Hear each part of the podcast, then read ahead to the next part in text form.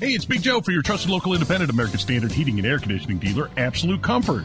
Chris Wedekin is the owner, and he tells us why many homeowners are giving up their air conditioners for a high efficiency heat pump. By removing your air conditioner and replacing it with a heat pump, you are not only saving by getting a higher efficiency air conditioner, the heat pump works in reverse and saves you money in the wintertime as well. See if a heat pump is the right move for you by going to AbsoluteComfort.org. Absolute Comfort is your trusted local independent American Standard heating and air conditioning dealer. Let's play a game of Do You Buy It, Nige. Okay.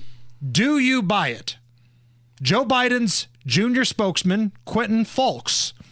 He jumped on television today and says that the Biden Harris administration, quote, brought this country back from the brink of destruction. Americans are waking up every day and they're thinking about how they're going to put food on the table. They're thinking about, you know, all the things that they need to do, how they're going to take care of their kids, the schools that they're going to send their kids to. And while Donald Trump, you know, when he was president, he did everything he could to make those things harder. And so these aren't an either or. There are both and. We've got to communicate to American voters about what we're doing to make their lives easier, but also remind them because Joe Biden and Kamala Harris have gotten to work and done a lot of the things that they promised to do in 2020 for the American people. But we have to remind them that those things can be taken away by somebody who's already done it before, right? We've just came out of a hole.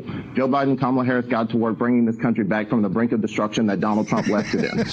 Speaking of, was he talking about the hole in the border? Is that what he was talking about?